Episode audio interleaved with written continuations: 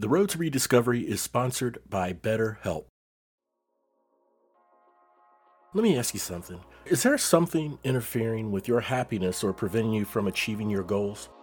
You know, for me growing up, feelings of anxiety, inadequacy, doubt, and even imposter syndrome got in the way uh, of me reaching my goals and reaching my full potential, right? So, BetterHelp addresses these and more. It's not a crisis line and it's not self help, it's professional therapy done securely online. BetterHelp will assess your needs and match you with your own licensed professional therapist. You can log into your account anytime and send a message to your therapist. You'll get timely and thoughtful responses, plus, you can schedule weekly video or phone sessions so you won't have to ever sit in an uncomfortable waiting room as with traditional therapy. It's more affordable than traditional offline therapy, and get this financial aid is even available. BetterHelp wants you to start living a happier life today. They mean it. Visit betterhelp.com slash road to rediscovery. That's better, H-E-L-P, and join the over 1 million people taking charge of their mental health with the help of an experienced professional. And there's a special offer for our Road to Rediscovery listeners. Get 10% off your first month when you register at betterhelp.com slash road to rediscovery. We're all on this journey of life together, and it sure feels good to know professional help is within our reach with BetterHelp. Again, that's better H E L P. Thanks to BetterHelp for sponsoring this podcast.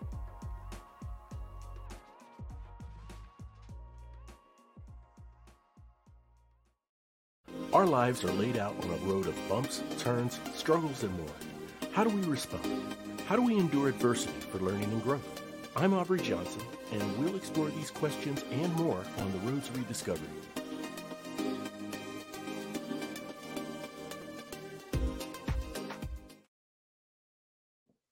Hello, everyone, and welcome to another exciting episode of The Road to Rediscovery. I'm your host, Aubrey Johnson, and I'm so excited that you're here with me. The Road to Rediscovery is about reflecting on life lessons to learn and grow from them and to take it to the next level and help others who are struggling through dark times. Now, as you know, on The Road to Rediscovery, we are very passionate about delivering quality content that is of value to you. So, if you feel like you enjoy what you're listening to and what you're hearing and you would like to support, just please visit us at roadtorediscovery.com slash support. That's road, the number two, rediscovery.com slash support. And we'll even give you a shout out in a future episode. And as always, there's no obligation. We are very, very grateful for your listenership. All right. So, my special guest, I want to tell you about her. She's a rather unique individual. She is the host of the podcast Emotional Badass, where Moxie meets Mindful. Her story is a journey through surviving childhood abuse and becoming a psychotherapist and international life coach. I have no doubt, and I'm not speaking for her, but I have no doubt in my mind, a key part of her journey is of profound reflection, applying what she's learned from her experiences to help others heal, grow, and live a peaceful, meaningful life. So, ladies and gentlemen, let's please welcome Nikki Eisenhauer to the show. Hey, Nikki, welcome to the show. Thank you, Aubrey. I'm honored to be here. Thank you for having me. Oh, absolutely. No, thank you for coming on. So, let's go ahead and just dive into it, Nikki. If you can share with the listeners, you know, where you're from and and and and what was life for Nikki growing up before uh, the abuse started. Well, I'm a Louisiana native. I'm a mm-hmm. New Orleans girl, and my childhood was filled with a lot of pain and struggle and a mm. lot of beauty. Mm. I came into the world and almost died at my birth. I actually got Catholic last rites as a baby, the, the thing that they do before you die in the Catholic Church. I'm no longer practicing. Mm-hmm. Um, so that was kind of my entry into the world. Uh, my mother was a young mother, um, unwed. Um, in Louisiana in the South in 1980, that was still a really big, shameful no no. Mm-hmm, so she was mm-hmm. really pushed to marry my biological father. Mm-hmm. They went on to have two more kids, and they just had a very tumultuous, violent, angry, tension filled, immature because they were so young Yeah. relationship. Hmm. So, in terms of growing up as the eldest child, I took on a lot of responsibility and I, I stepped happily into a parentified role, as lots of children do who are raised in homes where there's tension and toughness and needs aren't getting met. So I Mhm. was happy to do it. I had a lot of maternal instinct as a big sister. I diapered my sisters, I walked them around, I tried to protect them and take care of them. Mhm. And it's kind of guided me my whole life. Um, as those parents divorced, we wound up living with my maternal grandparents in Mhm. Lakeview, New Orleans, Mhm. and they really shaped who I am today in, in a lot of ways. Amazing, absolutely amazing. And so, um, I guess from early on, like you said, um, that that that paternal instinct, you know, uh, that it just kind of came to you naturally, right? It did. I think it's part of my maybe an intention of being born on the earth or, or my calling. Um, Right. I, re- I took care of lots of cousins. Mhm, mhm. Um, I I remember coming home from school eh, to pick um, extracurricular activities, and the Red Cross had a uh, babysitting certification where you learn to do CPR and the Yeah. Heimlich maneuver, and I signed up for that. And everybody around me thought that was really weird. Like, why would I pick that? Mhm. And then I took that certification and went to all the neighbors, and really that was my first entrepreneurial pursuit. Was I babysat all kinds of little babies and little Mhm. kids, and Mhm. I just loved it. So that Wow. kind of maternal instinct to kind of caretake, Yeah. Like really has carried me all the way through my life. And as a woman who's decided to be child free, something I never intended, I wind Mm-hmm. up being very maternal in my work. I do a lot of work with the inner child. And of course, I did that from healing my own inner child because my parents had been so tension filled. Right. Um, I wound up having night terrors very, very young. oh my gosh. As dysfunctional as my family was, I started seeing therapists. We were a therapy minded family, interesting Mhm. enough, when I was very, very young. Um, I can Mhm. remember some of my counselors from second grade and how they would pull me out of class. At Mhm, that mhm. time, my biological father had started to distance so much that I was feeling abandoned. I'd have a lot Mhm. of moments of waiting on my grandparents' porch. He would promise to come pick me up. And I've always been tenacious. I think we're kind of born with that spirit. I don't know if you can learn tenacity as much as being born with it. Yeah. And my little tenacious spirit, I would stay out on that porch for hours and hours and hours. And my mom and my grandmother would say, He's not coming. Nikki, come inside. And I Mhm, said, No, he is. Be- mhm, mhm. because my mother was a, a very cold, like ice queen type of woman, Mm, not very warm at all. I very Mm. much leaned into my biological father. Um, gotcha. and so when he abandoned me, it was a very, very deep trauma. I longed for him. I Mm. wept for him. Uh, of course, we don't do this anymore with the internet, but I can remember listening to songs. Remember when we could call into the radio station Yeah. and request songs? I, Yeah. w- I would request sad songs to try to connect with my father. Oh wow. Oh man, just yearning for just wanting to be yeah. connected. Gotcha. You know, there's something to be said about the trauma and and and and you know just the devastation that a child goes through in abandonment. Um, that can have just as much an impact as physical or emotional abuse directed towards you. Is is that true? It's absolutely true. And part of why it's true is because it's a very different kind of trauma that you can't really see with your eyeballs. Right. You know, right. if someone hits you, even if someone screams at you, there's something that you can point to. You're like, oh, somebody screamed Yeah. at me, or I have a bruise or a, red mark. You can even Yeah. take a picture of it. uh-huh.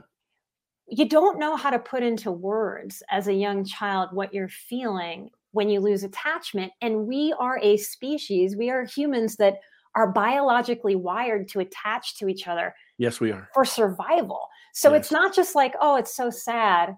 Our parent went away. It Mhm. is a deep, deep disconnection. It, it it is as deep and profound as if you lose an arm or lose a leg.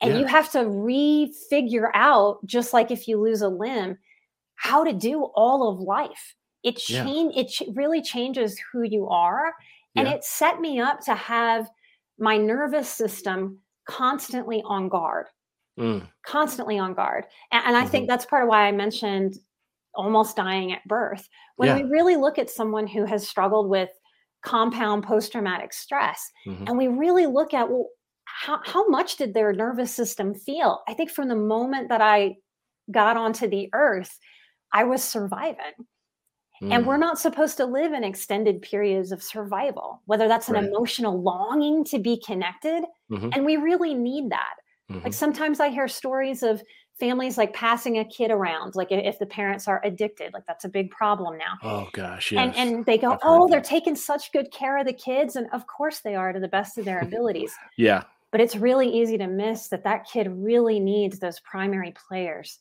to be a, a, a constancy something to yes. really grab onto that's how we yes. learn who we are by having enough safety from our parental units to be able to feel a sense of confidence and go out into the world and, and explore and make mistakes and yeah and trip up so so part of what happens when you grow up in similar dynamics that i did was that i i learned that i was starving well i didn't know this at the time but that I, w- I was starving for connection yeah. and for safety and yeah. for soothing so i learned how to be such a good girl i learned how to please my teachers mm-hmm. and mm-hmm. that morphs into a perfectionism over time, a sense right. of self worth where I have to perform. It, it creates people pleasers out of us when our mm-hmm. the primary units that mm-hmm. we're born to are inadequate or toxic, and we just can't get our emotional needs met. I got you. Wow. I, I and I and I totally I totally agree.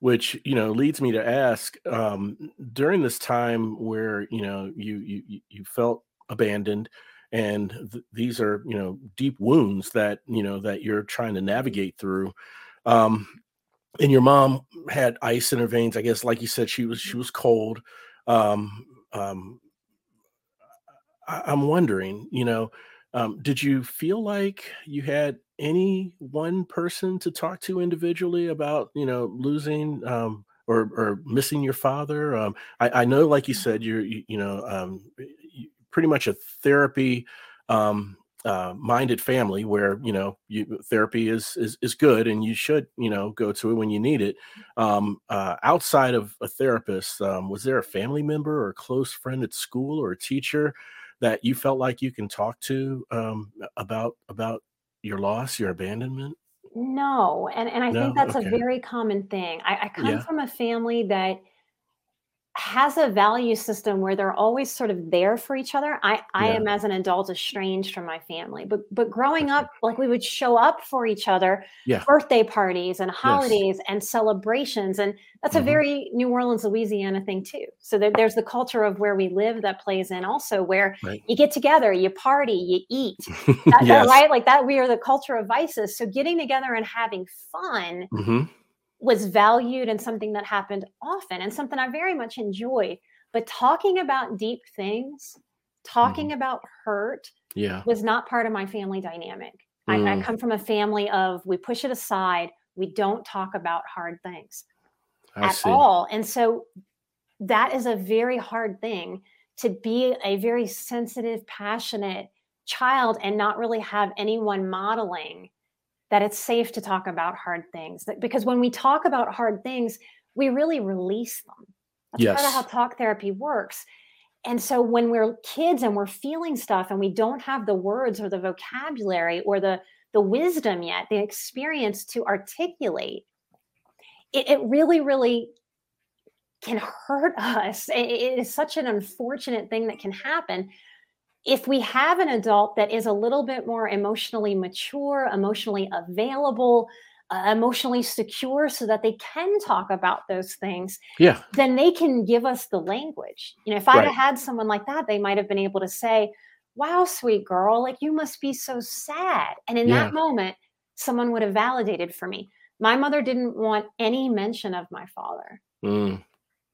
She did not want him mentioned. You know, and I think that used to be a, a way more common thing than it is currently. And that, that's a very good thing that we have more understanding about not alienating a child or not being down on the other parent in front Right. of the child because we're an extension of those parents. Absolutely. So we feel that as them being down on us. Man, I, I can only begin. I, I I can't even begin to imagine um, just the, the the feeling you you've had, where you you had these feelings in your heart, in your mind. You you wanted someone to talk to and connect with, to share how you're feeling about you know um, not having your father around, and your your mother in your own house is um, saying, you know, his name is stricken from these walls and stuff. And yeah, that's that has to be debilitating. I mean, absolutely debilitating for a child, you know. And it really so, was. yeah, it really it- was. Well, it to be. Louisiana being Catholic too, I didn't know Yeah. anyone else who had divorced parents. So I felt very oddball out. Mm, We would have events at schools. They don't really do this for this reason now, but we would have a lot of father daughter things Mhm. at school. And I would be mortified because my grandfather looked like a grandfather and all the other kids saw that. And so it was very, to get no coping skills with that, I felt like a raw nerve mhm. constantly. But if you look at pictures of me from back then, I am happy, I am smiley, Yeah. I am bright. I also learned to kind of to overcompensate that it that it wasn't okay to show those feelings. And I definitely tried. I would call the radio station and try to do a shout out song like we used to do back in the olden days, right? Yeah. Yeah. And, yeah. and I, would remember sit there and. I would weep. So when I look back at Wow. that from this place in my life, I can really see how little me was trying so hard to Mhm. work it out and to figure it out Mm. on your own because on my own. Now I yeah, had yeah, counselors. I yeah. had school counselors and Sure. they Sure. played with me and they took me out of class and they made me feel special. Yeah. I don't remember really talking about what was going on. But that was really my first taste. My actual first counselors that I remember in southern Louisiana as an eight-year-old second grader was Mhm. I had two of them. And one lady was named Mrs. White and she was black, and the other counselor was named uh, Mrs. Brown and she was was white. And I thought that was hysterical. Like as a little girl, I was yeah. so intrigued yeah. by that. Uh-huh. And they, they just made me feel special. And I think back then Mm, it was almost like, don't talk about it if the child Right. doesn't bring it up. But Right. because I grew up in a dynamic where we didn't talk about it, I didn't even bring it up with them. Ah, I see. So that that trait kind of carried with you outside the home. Yes. Yeah. Yes, very much. I don't know that I was ever taught this directly, but we we No. soak these things up, right? I come from a Yeah, family yeah. that like I have my podcast now and I share my story and they would very Right. much see that as I am airing my dirty laundry. You Mhm. don't do that. You don't tell people outside of the home what's going on. A- And, a lot of old school people had that kind of pride. And I understand wanting to kind of protect the family unit in, in the healthiest sense. But when there's abuse and neglect or struggle, that becomes a really problematic Yeah. idea. Yeah. No, it does. It, it it it totally does. And so um, you know, like you said, the pictures that, you know, that you may uh look back on from school or hanging out with friends, you know, see uh, shows you smiling, laughing maybe, engaging with other students and friends. But in your heart of hearts, if you can just walk us through uh, just briefly because I know you touched on this earlier. Um you had to have been going through a myriad of emotions underneath, right? Um, even some vulnerability, because, like you said, um, you know, this wasn't common, um, you know, with the parents um, back in that back in that back in the day, right? And so, you know, just just being a little apprehensive when it comes to conversations or topics that come up between, you know, where where both parents are involved at school.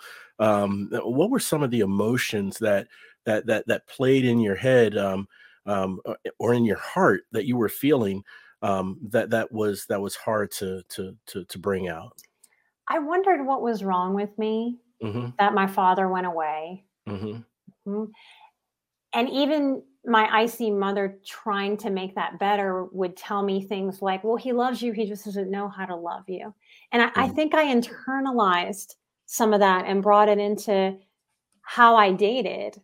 okay. how I related to men growing up. Mm-hmm, mm-hmm. I think I felt so much anxiety in my body, but it was so normalized to me that I didn't know that there was something wrong. It just, it was how I was. So I didn't know how to put words to it. I think that's part of why I had night terrors. Mm. And night terrors are like bad dreams on steroids. If anyone has ever seen a child have night terrors, yeah, they wake up screaming at the top of their lungs like they're being murdered. Oh so gosh. I don't know that it was my mom really wanting to bring me to therapy as mm-hmm. much as having to because what else do you do with that? And when that when I couldn't get any of my pain or my confusion validated, Right, right. Where else is it going to go except yeah. coming out in the middle of the night in a subconscious way? By mm-hmm. the time I was in second grade, I was in my third school. Now, oh kindergarten oh and first grade, I was in a school that I loved. I was the only child to walk into kindergarten not crying. I was so excited to go to school. I was so puzzled by the other kids. Really? I, I wanted to learn. Uh-huh. My, my grandmother had two master's degrees, one in library science and the other in history and had owned her own bookstore. So knowledge was probably what saved me knowledge and reading. Mm-hmm, very mm-hmm. authoritarian, not allowed to do much. I was very obedient.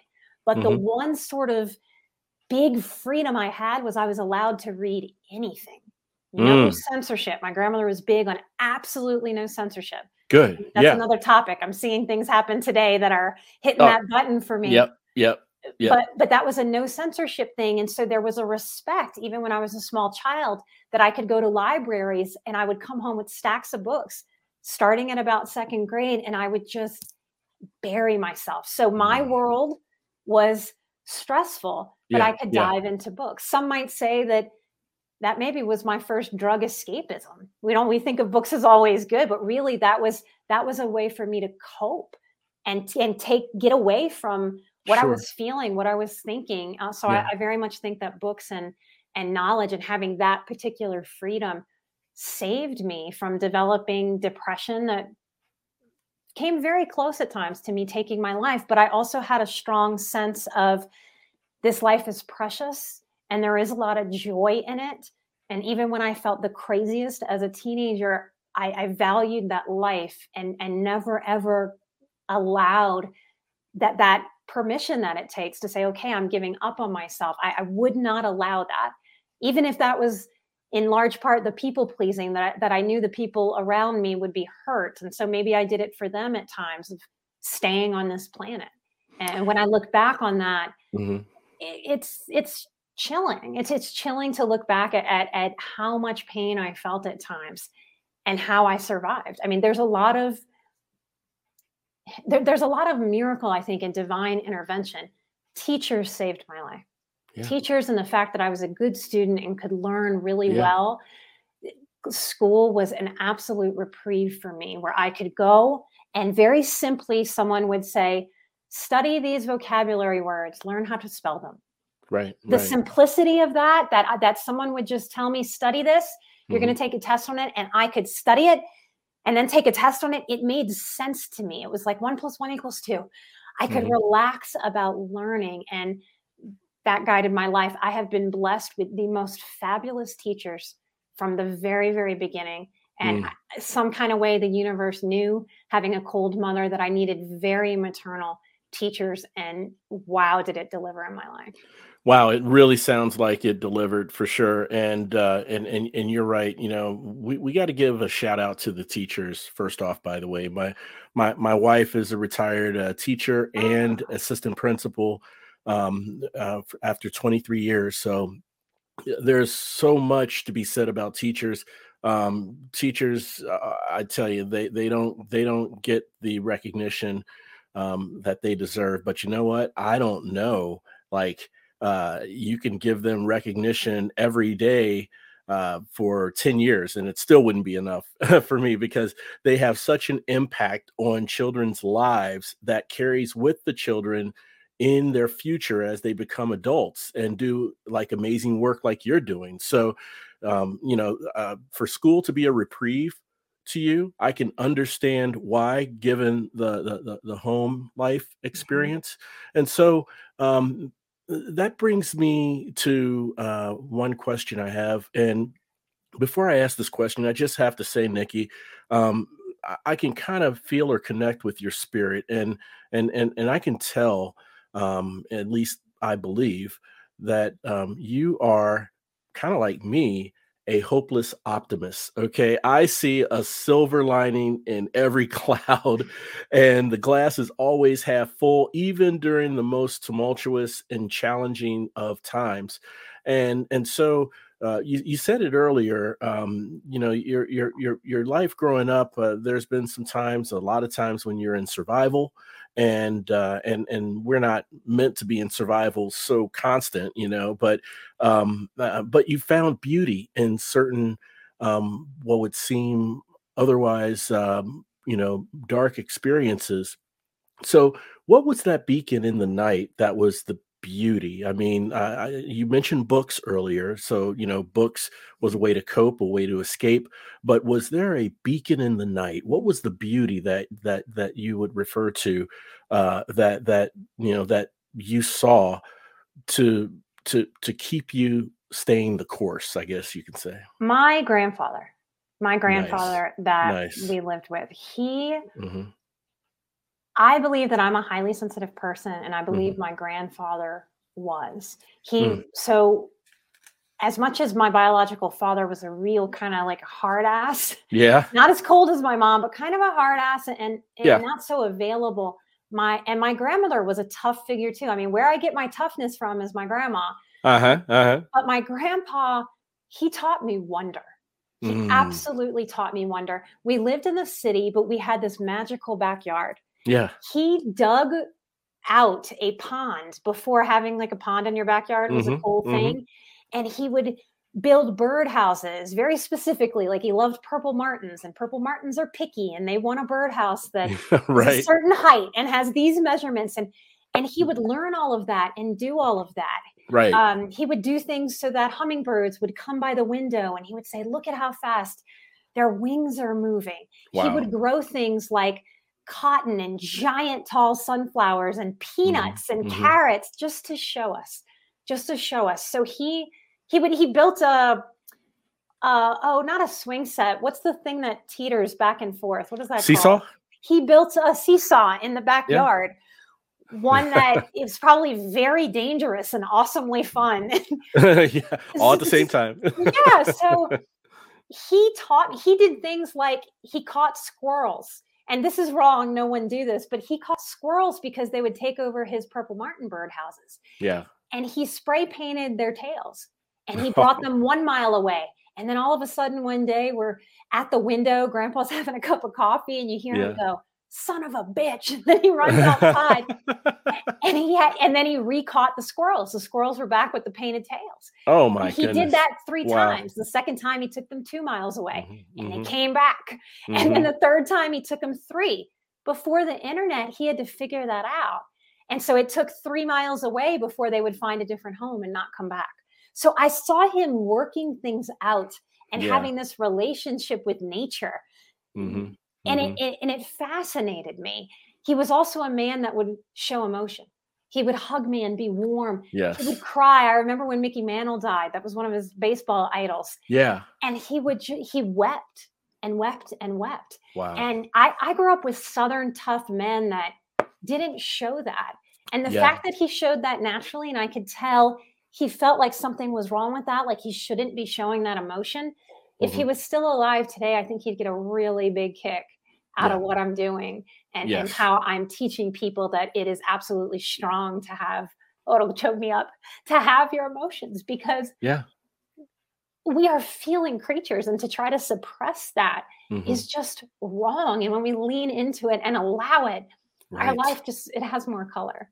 Yeah. Yeah. And this may sound cliche-ish, cliche-ish, but I, I totally believe when you give yourself permission, right, um, to be emotional, to feel the emotions, um, you feel the tears coming to, you know, to weep when, you know, when you feel like you should weep, um, when you, to grieve, you know, to be sad or to be angry, you know, um, giving yourself that permission. And you're right. I mean, that was, you know, for your grandfather to feel that at a time when, you know, the old school method was men aren't supposed to cry. They are mm-hmm. hard. They don't talk about their troubles, you know, and that sort of thing. For him, I mean, I don't know. I kind of want to say he was ahead of his time, you know.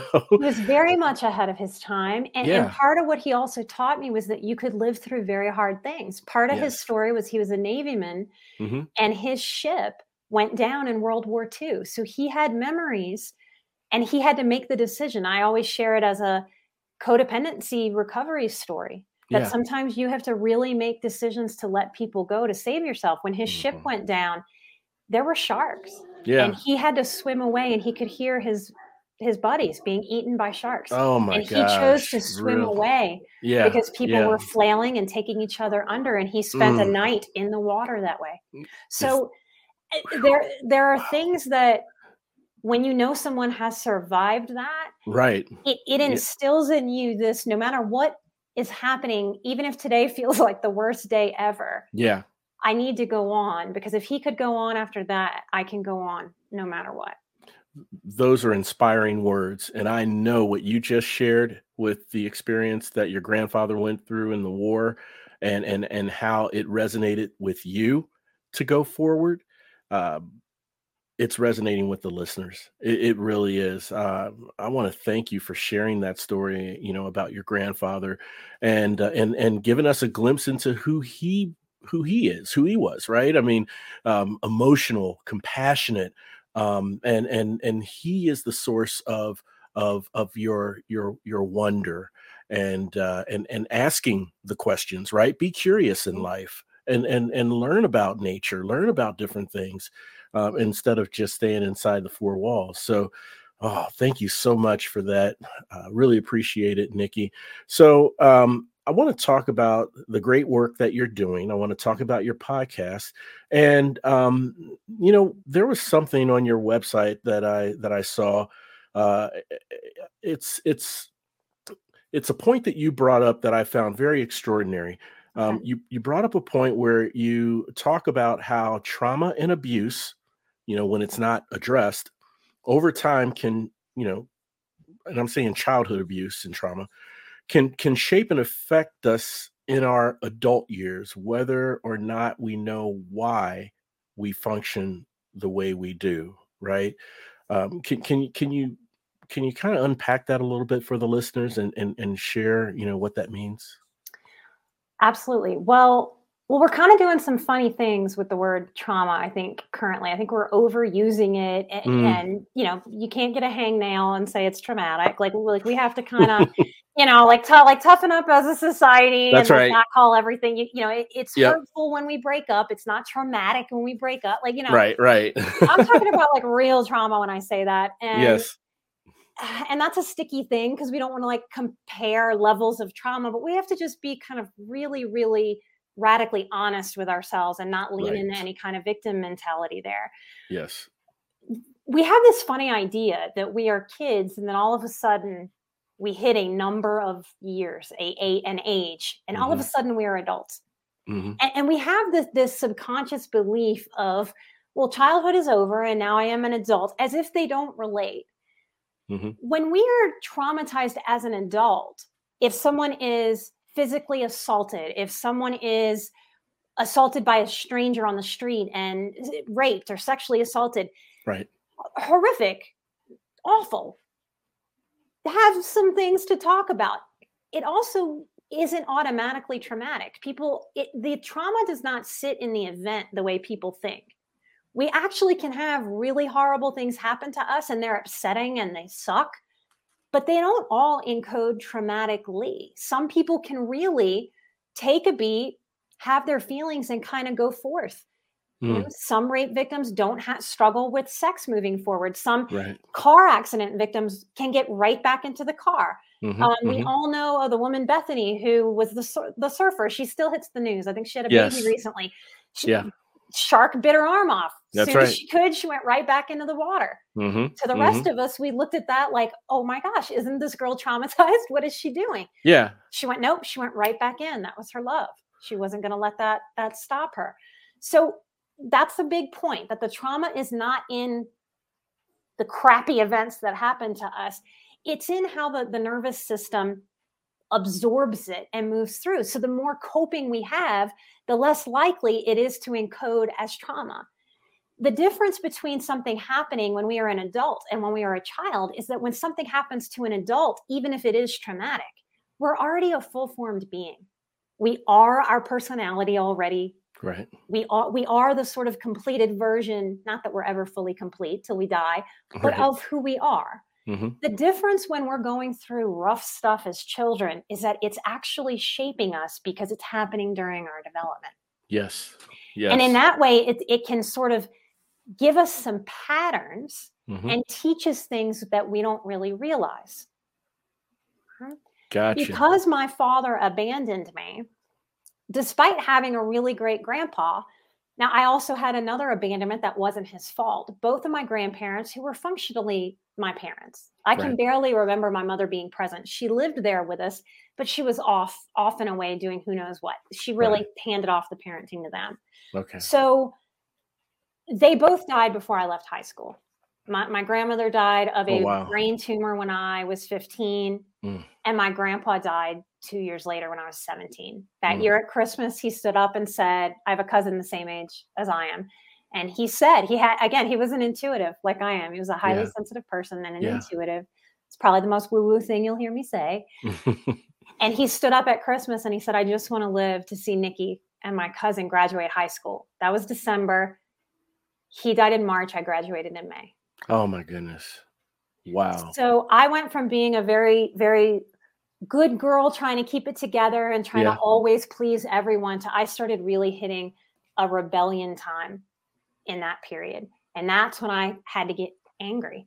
Yeah. And I, I don't know that everyone knows in who isn't in like mental health world that when we are hurt, anger is a real part of that process because to mm-hmm. heal from trauma, we have to heal our grief. And the reason that we have grief is because we realize how much is lost. Right. Yeah. My Yeah. innocence was lost. Mhm, My security and my grandparents mhm. was lost. I didn't have a safe person to kind of plug into. right. Right. As a child, my mother went on Mm-hmm. to marry a pedophile and she knew. And so that's that's Oh, part of my story too that Yeah. that I had to deal with that as a young girl. So going through Oh rough thing after rough thing after rough thing, there's a point Right. at which we can't maintain smushing it all down or being the good girl and that Yep. pendulum swings. And when the pendulum swung, hmm but I lost it and rebelled, and, and I needed to. It was a rough time, wouldn't advise it for anybody, Right. but I needed to. And, and that helped me kind of find myself. So those things shape us. I didn't understand that that was my trauma response. That right. that was my system basically saying, Nikki, we can't hold down tight on all of this pain anymore. We Mhm. got to just cut loose with it. And right. being Right. from Louisiana, I started going to bars at 16. Oh, drinking. yeah. Yeah. Now, I, when you grow up there, you don't know that that's unusual. Anywhere else, it's just normalized. Right. so right. there, there's a lot of trouble that comes with that when you do that that young, especially. So Oh, for sure. I, I barely made it out of college, but, out of high school, but got a scholarship as some kind of divine miracle and made it through school. I was so down on myself. I was angry. What's wrong with me that I've acted out? I was raised in that super Catholic, you don't have sex before marriage. Right. I Right. was sleeping around. Of course I was. I was a sexual abuse survivor. That's part of Mm-hmm. how we try to figure it out and make sense of having control over the situation. And Right. there's a whole lot that goes into that. So I felt tremendous shame. I married a first husband very, very young, absolute sociopath. My Mm, mother, I now know, sociopath. Right. So when we grow up with someone like a sociopath, what that Right. basically does to Mhm. us in terms of growing us into who we are Yeah. is it said to my system, Nikki, you are meant to be with this type of energy. This type of energy is right for you because this is the type of energy you were born to. So Oh, almost, wow. almost like someone blind, I sort of stumbled into my first husband. Yeah. Ye- So then I had to go through that divorce and had to learn. Oh. And then my next husband, I've had three. I'm on my third one and he's going to stick. But then I married a better person, but not a good match for me because I had no Mhm. idea what a good match for me was. So all of that shame, all Mhm. of that, what's wrong with me, but I had to really do work to look back on my childhood and go, I'm not a chaotic person. I'm actually a very calm, grounded, reasonable person, my Yeah. natural self, my vibe. But Yeah. to understand, I had never really had stability. Anytime I would start to get stability, like my grandparents dying, Mhm. like my mom remarrying a dangerous person, it, the Mhm. rug got pulled out from under me. So that was a pattern that my subconscious knew. Mm. So we walk forward in life, and despite our best efforts, because my conscious self would say, I never ever want to have a relationship like my mom's. I Mhm. never ever want to get divorced. I never ever want these bad things to happen. If I have kids, this will never happen. These promises we make ourselves, and then we watch ourselves trip into the very holes because we grew up being put in those holes yes. and then we're down on ourselves. I, I know that I've always known that I'm very smart. I, I was gifted with, with a good brain that can figure things out. Mhm. That didn't help me forgive myself. That helped me batter ram myself with a critical voice. Yeah. If I'm so smart, why can I get an A in all these classes and get on the dean's list, but I Mhm. can't figure out how to have a good relationship? What's wrong with me? Mm. When we so yeah. when we grow up on not getting our needs met, we don't know how to give ourselves what we need. Not emotionally, not Mhm. mentally, not physically, not financially. We see that Mhm. a lot in this country of just poor financial decisions. Right. Where does right. that come from? If you make poor financial decisions, it's likely you witnessed a whole lot of poor financial decisions, right? Yes. So it, it's starting to look at to, to back up and look at your life almost like you're not you, like with a sense of curiosity, like, huh, Yeah. Yeah. instead of judgment, instead of shame, instead of critical voice, let's just look at it objectively. If I saw somebody else going through all these things, I'd have a lot of compassion. Mhm. I'd also have a lot of patience. Right. I have a lot of understanding of, of course, they don't know what they're doing. How would she ever know what she's doing? She hasn't gotten this guidance. Yeah. Yeah. Yeah. So there's there's a whole lot that goes in to healing that. But I, does that answer your question about that quote on my website? No, that does. It, it really does. And and having the empathy and and and you know and, and compassion and patience for you know someone going through that and struggling. Um, and yes, it does. It does answer uh, the question. Um, and uh, it gives a clear example, giving you know what you shared with your own journey, a clear example of how um, of how the um, abuse, uh, the trauma, the abandonment in your child years affected your late teens and early adulthood years. So, um, no, thank you for sharing that. And and and and and to dovetail on that, Nikki, uh, just for the listeners' benefit, because I know there's a lot of listeners out there that feels that you know from choices they've made in their lives, from the from different directions that their lives have made uh, had had turns in, um, a lot of dead ends, a lot of just um, unfinished things, a lot of uh, what could have beens and that sort of thing. Um, you know, um, s- some people feel that it's too late. And, you know, it's like, okay, I was a teenager having fun. I blinked and now I'm in my mid 40s. What happened? It's too late. You know, can you speak to the importance of understanding that as adults, it's not too late to address and properly process you know any trauma or or bad experiences you've had earlier in life Not only is it never too late, I've worked with people in their 70s. Like, not Mm. only is it Mhm. not too late, I'm going to completely flip that on you. okay There is so much wisdom. If you allow, if you let go of the shame hmm and you let go of the critical voice, you let go of feeling behind. That's a Yeah. very universal thing that people feel when they've grown up with chaos is I feel so behind. yes If you just allow yourself to go, okay, well I well I am where I am. And we look back at that history. Look how strong you are. yeah yeah Look how much you've learned. Hmm Part of why I'm good at my job, you know, most counselors are very white collar. They come from families that can pay for college. They go through college and they help people. hmm hmm I have had to sleep in my car sometimes. I have tried almost every drug that there is out there. hmm Mhm. I was a French Quarter bartender. I know how to be tough. And I know how to take care of myself. There is so much. You're scrappy. You know Yeah. how to get by.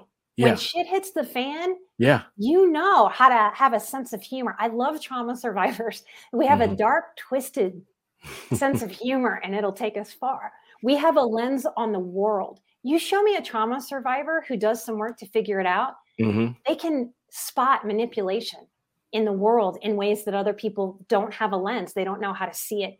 If you stop being down on yourself and start allowing yourself to go, wait a minute, what do I know because of what I've been through? Right. How does this actually make me a person that can value who I am, what I've been through, and start honoring who I am right now? And, Yes. and when if I get a little tough love, I, I can I will wag my finger a little bit and say, and that is what you deserve. And if you continue to be down on yourself and you don't make it your mission to give yourself some goodness, no matter how many years you have left, Yeah. you are absolutely getting in line to abuse that inner child and neglect that inner child too. And that inner child deserves, she, is, she or he has always deserved, just like I always deserved. Yes. We are all deserved of having goodness, of being lifted up, of finding peace, of finding fulfillment. So don't you dare tell yourself that Right. it is too late. It is a cop out, it is victim mentality. We have to acknowledge when we've been victimized, but I tell people do not buy property in the victimhood. It's a Mm. shitty place. You don't Mm. want to live there. Get rid of it, move on, and allow yourself to have some goodness. You deserve it. Let go of that story that it's too late. Every time you say that to yourself, you're wasting that minute of your life. Let it go, move forward, find lightness, and live. Mm, Beautiful, beautiful. 100%, 1000%. And you've heard it right here, listeners. Okay. Do not take in property in victimhood. It's a horrible, horrible place, and it's never too late. Don't play the victim. Don't cop out. It's never too late. You deserve goodness. You deserve goodness. And those words you've heard from Nikki Eisenhauer. Oh, Nikki, I, I've really enjoyed this conversation. Uh, so great to have you on the show. Thank you for sharing your insights. I, I really appreciate you. You're so welcome. Like, not only thank you for sharing my story, but when I get to share about my grandpa like that, Yeah. I'm keeping him alive. So, yes, his spirit. Absolutely. Thank he's you. he's within you. Absolutely. Oh, absolutely. Every moment of my life. Yeah, 100%. Yeah, without a doubt. Um, if you can just uh, share with us a little bit about your podcast and what it's about and and what you cover, I'm sure it's a lot of what you and I have just been chatting about here. Um, and, and I'm sure that your journey has been the inspiration of this uh, of of your podcast. Um, you know, uh, emotional badass, where Moxie meets mindful. Um, I, I I love that title. I love Moxie. I love mindful, and just the just the just the congruence of them together. You know, I uh, I'm, I'm interested in hearing what this is about, and if you can also share for the listeners how they can connect with you and hear your podcast. Absolutely. Thank you, sir.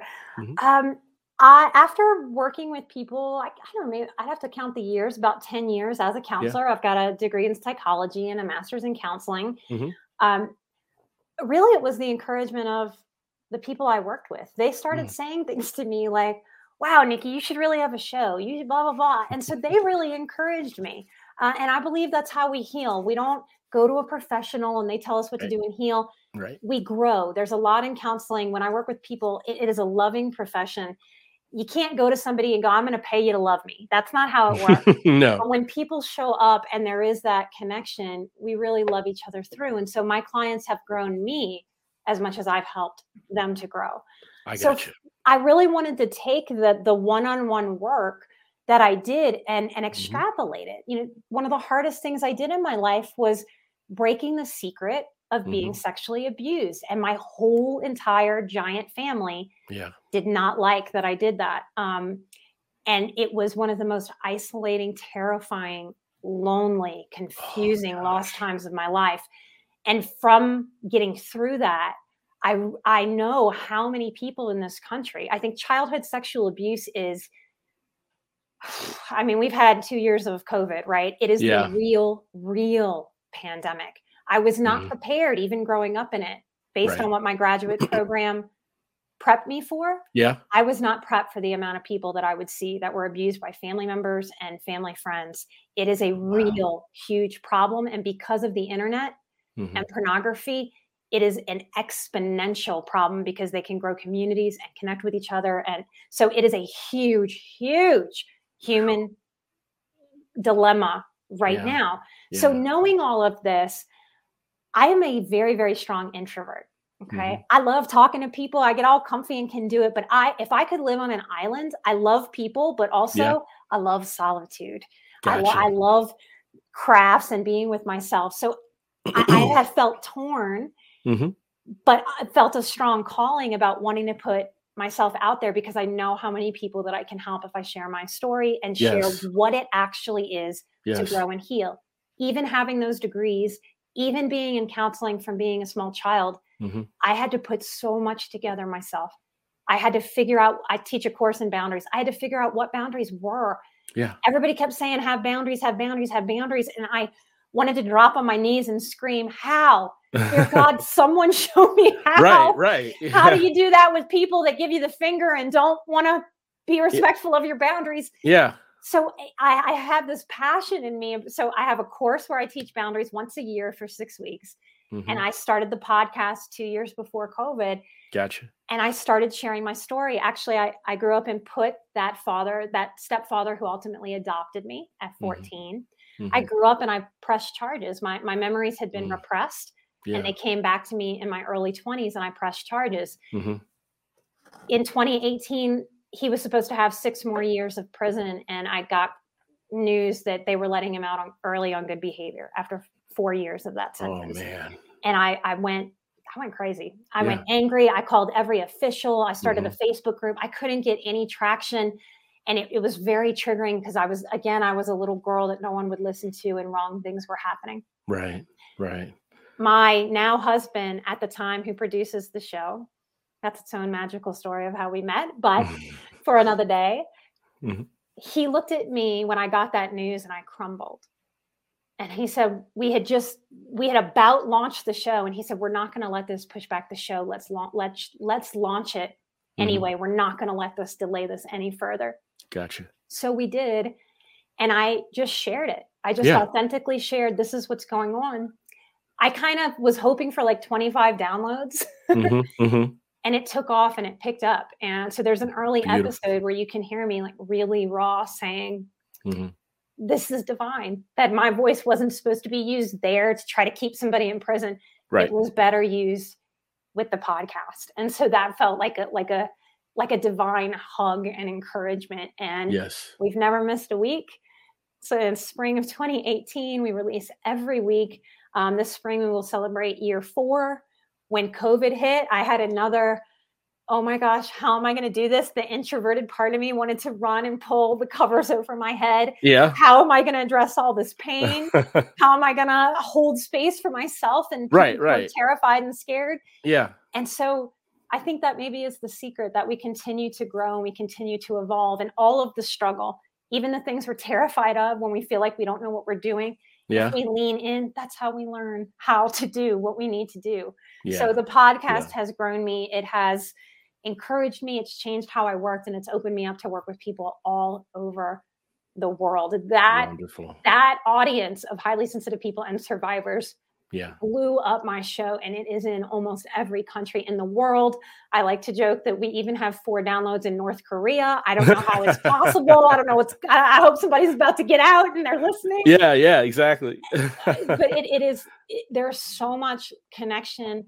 There is so much light and love and um, I, I so appreciate the listeners there. When you come and listen to me i'm a big believer that you know you're not going to agree with everything i have to say and I, I challenge you, as, as I think I showed you here, I, I cut through a lot of the BS yeah. because it is, I think it is such a tragedy that we are wasting time with nonsense when right. we need to get to the good work yes. get done so that we can feel peace we can feel empowered we can find our purpose and live it out. So it's a challenge. Some people will tell me some of my episodes are a gut punch. That's okay and it's okay to come listen to me and to disagree yeah. but to never ever give up on learning and growing and evolving. Uh, yes. You get to be your own authority figure, and that's a big part of what I push. To never ever worship anybody like me, anybody that's on any microphone, anybody that's religious or maybe even political, that you allow yourself to become your own source of authority. And when we do that, nobody in this world can manipulate us ever again. And for someone who grew up under manipulators, that mm-hmm. is a mm-hmm. very, very, very important empowerment to learn how to step into for the sake of sanity and the sake of self respect. And oh. that is what my show is about. Beautiful. Yeah. Yeah. Um, absolutely. 110% true uh, I'm I'm I'm aligned with you on those. I mean, and and as you said, you know, some episodes are like a gut punch as they're received by the person listening to it, but I'm a firm believer in the the, the notion that uh, some those episodes, if they come to you as a gut punch, gut punch they are meant to be a gut punch yep. right there's a sense of a wake up call a sense of accountability a sense of you know just um, realizing, hey, you've been sleepwalking through life and you just need to wake up and see things as for for what they are you know? And and that'll help you get back on course and and stay the course you know? I mean sometimes those gut punches are needed. They're wake up calls and, yes, and a lot of people in, in, modern society feel that and run away. They, they don't want to be uncomfortable. No. and, and i am here to to model and tell you healing is very uncomfortable it, and growth work is very uncomfortable it's yes. why most people don't do it so yeah. you've you've got to want this and give yourself permission i hope that what i model is that i thought i would have debilitating post-traumatic stress yeah. symptoms the whole rest of my life that is not true i don't take any big pharmaceuticals at all mm-hmm. so you can you can really heal your body you can heal your mind you can have your mind have a relationship with your body that supports it that holds space for you. Yes. Do not ever buy into a narrative that you are too broken to be fixed. Or that it's too late. Or that it's too late. Absolutely. Wonderful. Beautiful. Nikki Eisenhauer, thank you once again for coming on the show. I really really appreciate your insights. I appreciate what you've shared with the audience. And um, there's power in vulnerability. And you have made yourself vulnerable to share with the listeners your journey and what you've gone through. So I just want to let you know I don't take that lightly and I truly appreciate it. Thank you so much. You held lovely space for me to share and go off on tangents and be my kind of my kind of goofy self. So I appreciate you so much. Thank you, Aubrey. Oh no, absolutely. So Nikki, now we're going to go into a segment I call Three for the Road. And in Three for the Road, that's where I ask my guests three random yet thought provoking questions that I challenge them to answer in five words or less. So, what do you say, Nikki? You think you're up for it? I'm ready. Shoot. All right. Fantastic. Okay. Starting us off, question number one for three for the road. What, if anything, can rehabilitate one who commits who commits physical abuse?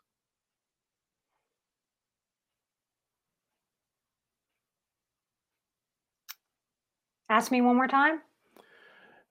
What is what is there, if anything? I'm, I'm sure there is, but what can rehabilitate someone who commits physical abuse? We we've talked about uh, rehabilitation and and transformation and counseling for you know um, the the one that that it occurred to, but for the one who is committing it, um, insight what, and yeah. rad, insight and radical personal responsibility.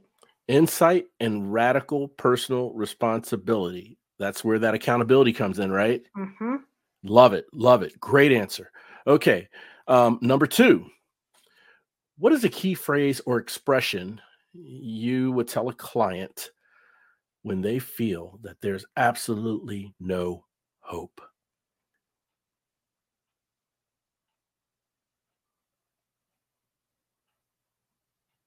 Ooh, I don't know if I can get it in five. It might be six. That's okay. this is only a moment in time. Beautiful. This is only a moment in time. Seven. Uh, all right, seven is cool. That's all right. okay, and and by the way, for question number three, kind of referencing that, I am a huge New Orleans and a huge Louisiana fan. I'm a fan of the culture. I'm a fan of the architecture. I'm a fan of the celebrations. I'm a fan of Preservation Hall. Mm-hmm. I'm a mm-hmm. fan of the quarter. I'm a fan of the food, a huge fan of the food. I spent some time in New Orleans, not a lot of time, but boy, I had fun when I was down there. And uh, it, hey, it's a neighboring state now that I'm in North Texas. So, um, so you know, it's not that far for me to get to uh, at least Shreveport. But you know, I, um, I'm a big Louisiana fan, so uh, I might be hitting you up for some unique Louisiana um, recipes or dishes you know? Oh i can do that. Yeah I, I, live in denver now. When i when i oh you do? Okay look yeah. out the new orleans food like yeah i, I impress. Nice yes i'm all about that. So you might be hearing from me sometime in the near future. you got it i cook a lot. All right so number three in reference of food.